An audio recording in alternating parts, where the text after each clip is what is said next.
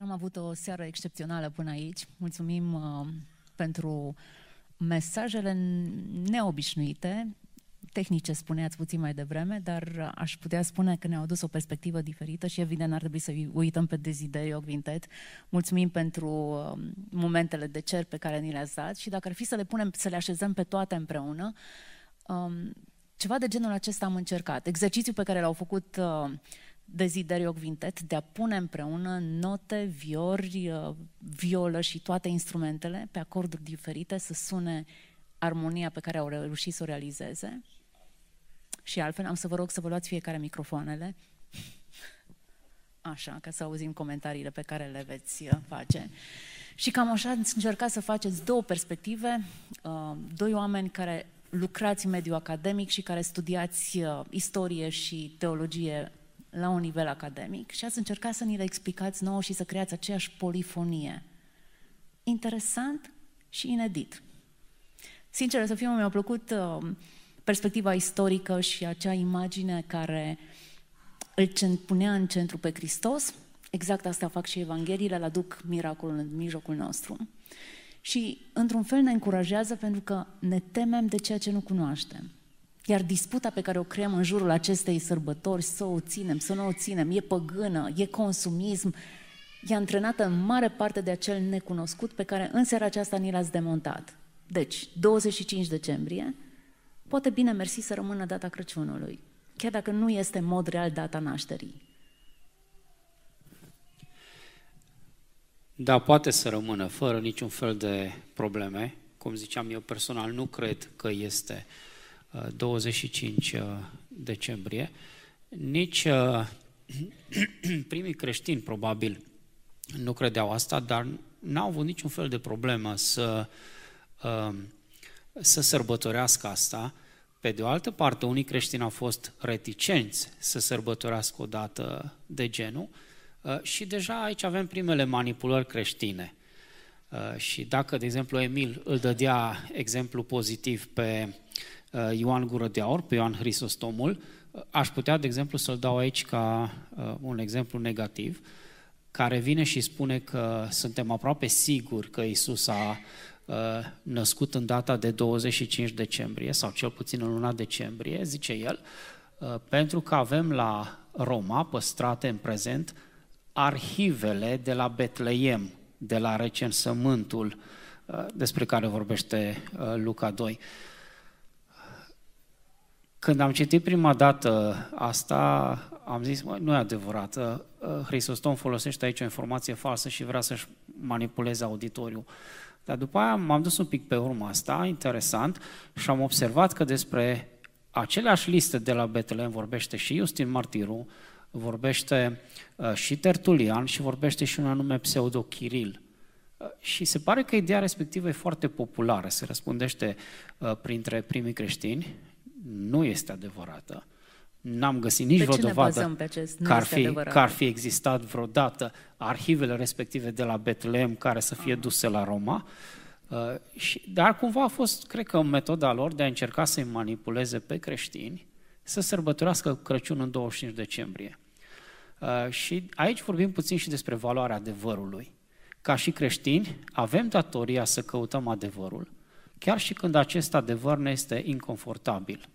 Pentru mine adevărul este, da, Hristos nu cred că s-a născut în 25 decembrie, dar în același timp informația că creștinii au preluat asta de la păgâni este tot o informație falsă. Care e adevărul? Adevărul este că în spatele acestei datări, cel puțin adevărul pe, la care am ajuns eu, stă o reflexie teologică superbă. Și hai să folosim perioada Crăciunului să reflectăm teologic, să vedem ce înseamnă faptul că Hristos vine în lume ca să întropează.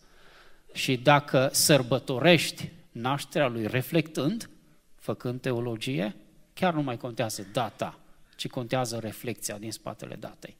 Bine punctat. Deci reflexia este importantă. În disputa pe care noi avem sunt creștini care, din teama de a nu greși, de a nu împrumuta din, din timp păgânism, din consumism, din ce se întâmplă în jurul nostru, refuză până și să pronunțe cuvântul Crăciun. Um, dacă spuneam că teama e motorul care antrenează disputele dintre noi, încercăm să o demontăm prin aceste informații și să găsim de fapt esența, ce ar trebui să sărbătorim, ce este de scos în evidență, care este această reflexie teologică pe care o, o ignorăm în, în, în favoarea unor discuții insipide legate de 25 decembrie sau 25 martie. Apropo, îmi place ideea cu 25 martie. Ortodoxii sărbătoresc buna vestire și mi se pare corect să o marchez în felul acesta, dincolo de, de dată, că e o zi încolo sau încoace, nu neapărat e relevant, ci adevărul în sine care trebuie consemnat. Bun, um, ne temem și atunci evităm sau ne lansăm în discuții uh, aprinse. Încă o discuție aprinsă legată de sărbătorirea acestei um, întrupări, ca să folosim tot termenul ortodox, întruparea Fiului lui Dumnezeu, este legat de... Um, în Vechiul Testament, erau atât de clare sărbătorile. Oamenii știau ce să sărbătorească, când se sărbătorea, întreg ritualul era prescris cu foarte multă acuratețe. În Noul Testament, singura sărbătoare despre care ni se spune, asta este un argument pe care îl spun, vi-l transmit din partea publicului larg, um, este Euharistia. Singurul lucru pe care ni se spune să-l facem, nici măcar vinerea mare sau uh, sărbătoarea învierii nu este impusă ca o sărbătoare sau ulterior coborârea Duhului Sfânt. Cum comentați acest lucru? Tot în virtutea adevărului pe care încercăm să-l subliniem. Acum, uh, biserica la început era în formare, era într-o dinamică. Multe mm, ritualuri, uh, obiceiuri, um, le descoperea, le forma uh, așa pe parcurs. Uh, apostolii dădeau și ei niște semnale, nu făceau porunci din ele. Um, au împrumutat, creștinii au împrumutat de la evrei foarte multe lucruri, cum ar fi structura de închinare, de exemplu, că ei nu știau cum să se închine.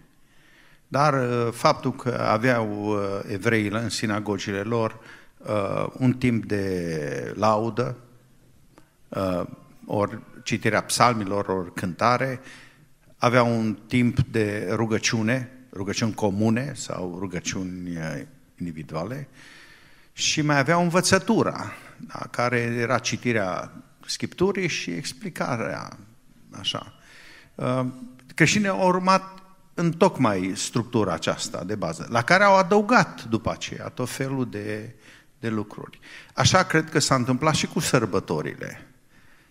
Deși la început nu s-au gândit să aibă astfel de sărbători, um, încet ei au avut nevoie de repere, acele pietre de aducere aminte. Sărbătorile așa le privesc și astăzi, sunt necesare, um, chiar dacă nu sunt decisive în credință.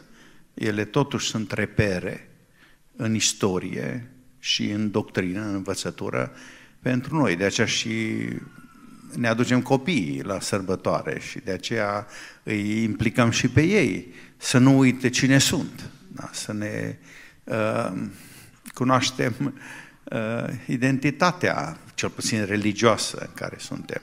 Deci nu văd uh, o problemă să fie sărbătoarea, sărbătorile uh, au, s-au adunat în timp, e adevărat. La un moment dat nu mai era control asupra lor și uh, de aceea reforma protestantă când uh, s-a declanșat, printre altele, a și reglat puțin numărul mare de sărbători, calendarul care era plin de nume de sfinți uh, și alte elemente care au fost scoase automat și s-a simplificat cumva viața religioasă, ritualică a Bisericii Protestante.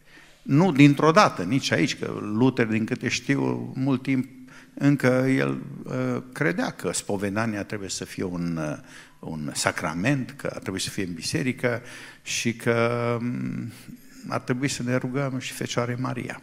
Luther era catolic și voia să rămână catolic, nu și-a propus... Uh... Da, da, da, da, da. Te aștept să fie ceva radical. Ei, nu, nu e așa, procesul durează, așa a fost și cu sărbătorile și în adoptarea sărbătorilor și așa a fost și cu uh, reforma care a simplificat uh, sărbătorile. Deci e un proces istoric determinat și cultural și de convingeri teologice, adevărat, Eu chiar bănuiesc, dacă întrebarea poate merge mai departe, că în mileniul 3 vom asista și la alte evenimente așa reper pentru biserică, uh, pentru că va trebui să rescriem, să refacem câte ceva din uh, ceea ce am moștenit. Dar asta e un subiect uh, separat. Îl discutăm după aceea, într-o altă discuție, într-o altă întâlnire la Speranța. Um, cu toții simțim că s-a ieftinit foarte mult sărbătoarea aceasta și, într-un fel, cred că rezerva multora de a o mai celebra vine tocmai din această ieftinire. Am vorbit mult și am uitat. Dacă ne amintim, unul din sloganurile pe care le strigau timișorenii în 17 uh, decembrie, ulterior 20 până în 20 decembrie în Timișoara, erau legate tocmai de faptul că nu se sărbătorea Crăciunul așa cum simțeam noi românii că ar trebui să-l sărbătorim. Sloganul erau uh, există Dumnezeu, uh, vrem saloane de Crăciun. Timișorenii care au fost în piața operei își amintesc de acelea, piața Revoluției, își amintesc de acele sloganuri. Adică în perioada aceea de penurie și de foamete simțeam că ne lipsesc acele elemente care dau sărbătoare. În ulterior aceste elemente au venit atât de abundent decât nici, nici mai știu dacă este cineva care are saloane acum pentru că le disprețuiește ne-au, ne-au dispărut acele ingrediente pe care noi le socoteam că fac sărbătoarea sărbătoare și pentru că nu avem aceste adevăruri teologice, aceste adevăruri istorice care să ne alinieze strat cu strat credința noastră, avem sentimentul că sărbătoarea s-a golit atât de mult și a devenit pur și simplu zgomot, încât am pierdut totul. Ajutați-ne cumva să le aducem împreună aceste elemente. Acuratețe, adevăr, miracol, cum să le aliniem astea în așa fel încât realmente să celebrăm și atmosfera să nu fie una doar zgomot, doar gălăgie, doar mâncare, doar obiceiuri. Istoricul ne ajută. Uh, să vedem dacă, dacă ne ajută. De, din toată cercetarea pe care am făcut-o eu, uh, e clar, deci momentul care generează discuții mari, serioase de, și oficiale, să le numim, din punct de vedere al bisericii despre datarea nașterii lui Isus, sunt cronologiile creștine, da? nevoie de a oferi un răspuns lumii greco-romane. Uh, dar cred că deja de ani de zile în case, în familii, se discuta necesitatea de a îi oferi lui Hristos o zi de naștere și cum încercam să argumentez în prezentarea mea, este momentul în care grecii și romanii își sărbătoreau zei domestici. Deci, dincolo de, de marile zeități ale Olimpului exista zeu casnic, zeu protector a casei, care în ultimă instanță devenea o celebrare a familiei, în sânul familiei. Și aici cred că vine întrebarea comunităților creștine și a familiilor creștine. Noi de ce nu ne-am sărbătorit Dumnezeul nostru în casa noastră? Cu alte cuvinte, dacă Hristos e membru familiei noastre și noi toți din casa asta ne sărbătorim ziua de naștere, pe a lui de ce noi o sărbătorim? Nu este oare un mod foarte potrivit să-i transmitem prin asta mesajul că e parte din casa noastră, din familia noastră? Mm-hmm. Și de aia Crăciunul devine o sărbătoare a familiei. Uh, și cred că este un mod, un mod bun de a readuce spiritul Crăciunului dincolo de zgomotul de afară, să-l transforme într-o sărbătoare a familiei. Hai să vedem în zilele astea cum reușim să-i transmitem lui Hristos mesajul că e parte din familia noastră și că familia noastră este adunată împreună să-i sărbătorească ziua de naștere. O dimensiune umană a istoricului. Da. Adaug și eu cealaltă, că domină, mai ales în Matei, ideea de dar, uh, și așa a fost percepută sărbătoarea mult timp, că este ocazia de a da daruri, așa cum magii au adus daruri lui Isus. Iisus Hristos este prezentat ca darul lui Dumnezeu pentru noi. Nu? 2 Corinteni, capitolul 8, Pavel vorbește, sigur, nu cu referire la Crăciun, dar vorbește despre faptul că El s-a făcut sărac pentru noi, ca să ne îmbogățească pe noi. S-a dăruit pe sine. Darul lui nespus de mare. Deci, la fel, această sărbătoare are în spate ideea de dar. Abia așteptăm, nu? Unii Uh, momentul acela că poate, poate cineva ne va da un dar. Sau să te gândești ce-ar fi ca eu să dăruiesc ceva.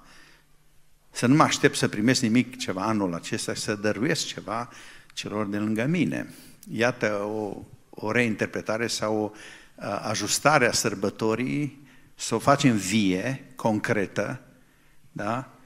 Și cu ideea de strângere în familie și cu ideea de dar, sărbătoarea darurilor.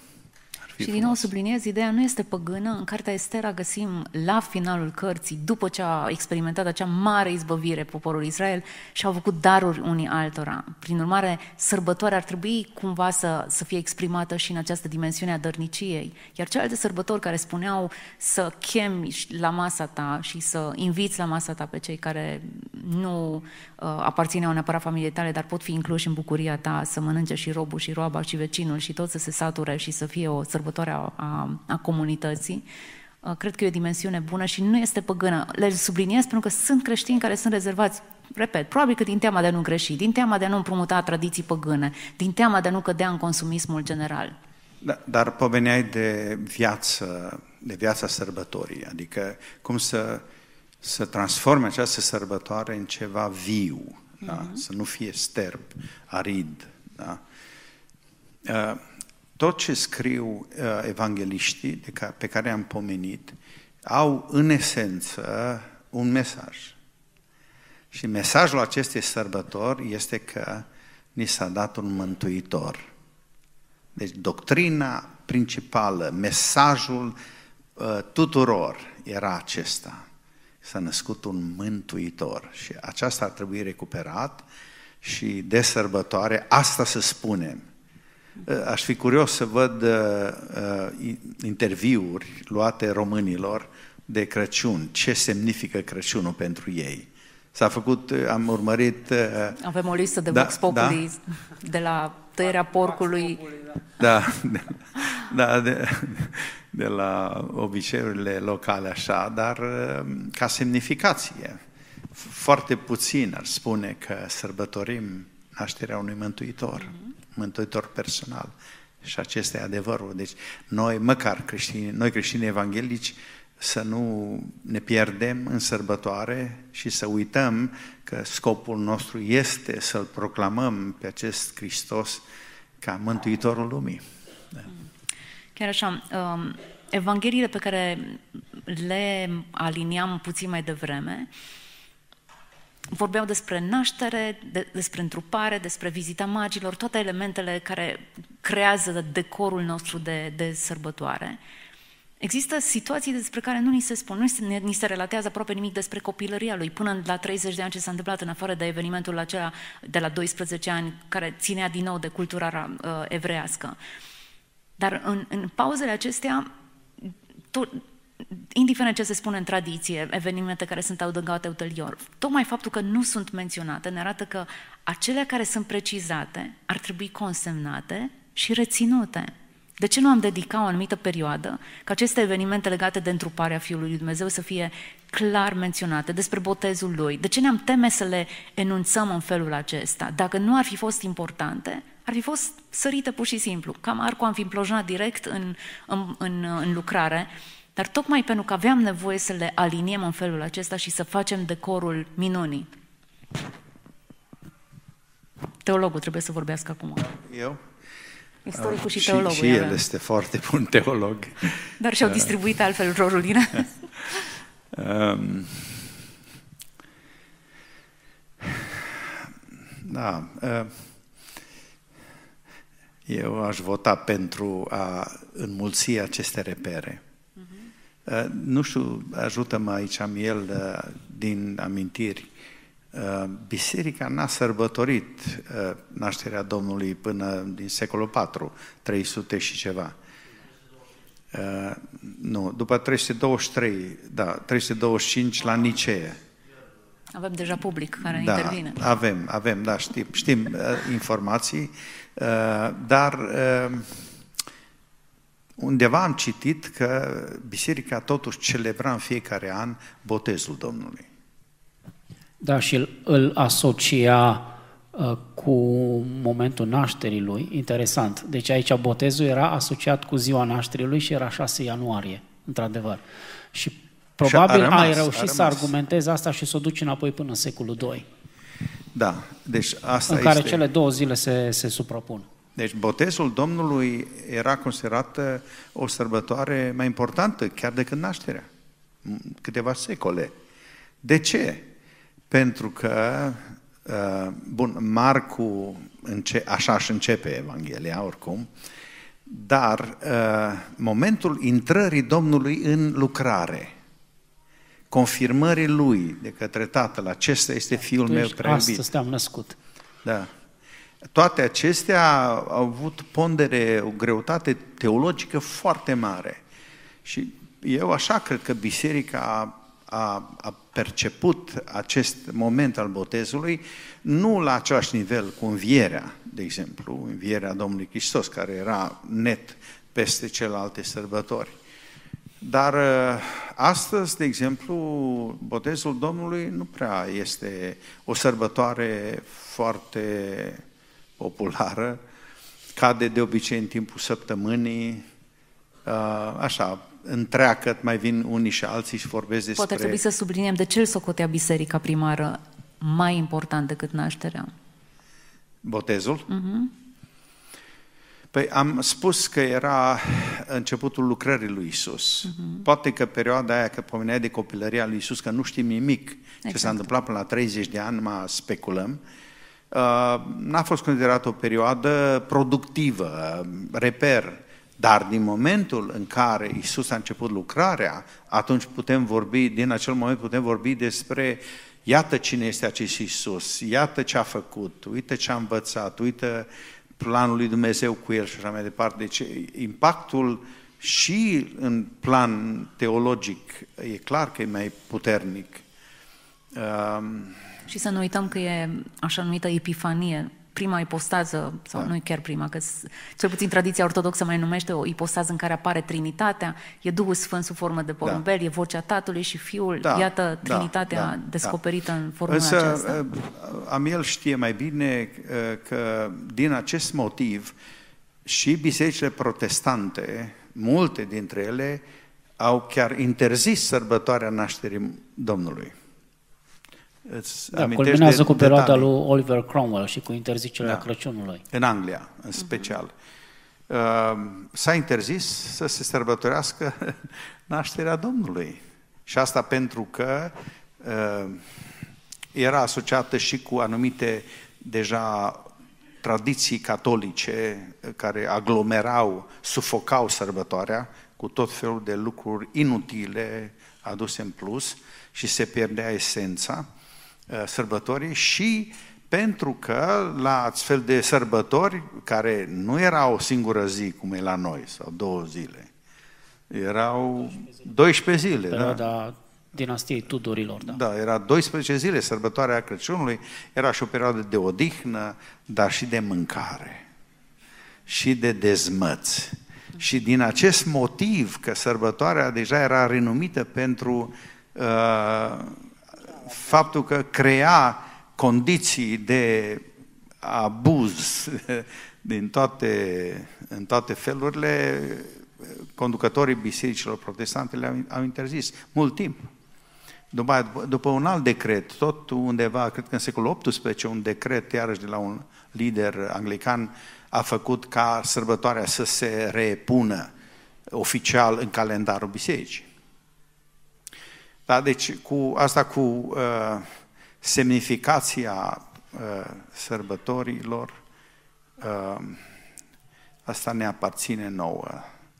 De aceea, de sărbători trebuie să predicăm adevărul, exact despre ce este vorba, fără rușine, să lăsăm toate chestiunile secundare, chiar interpretările forțate al unor texte numai ca să Eh, dăm așa o notă distinctivă sărbătorii. Esența trebuie să fie predicată și de aceea unele sărbători nu au atâta impact cum ar trebui să aibă, pentru că nu eh, accentuăm, nu predicăm esența, semnificația teologică, care, biblică, care e dată sărbătorii respective.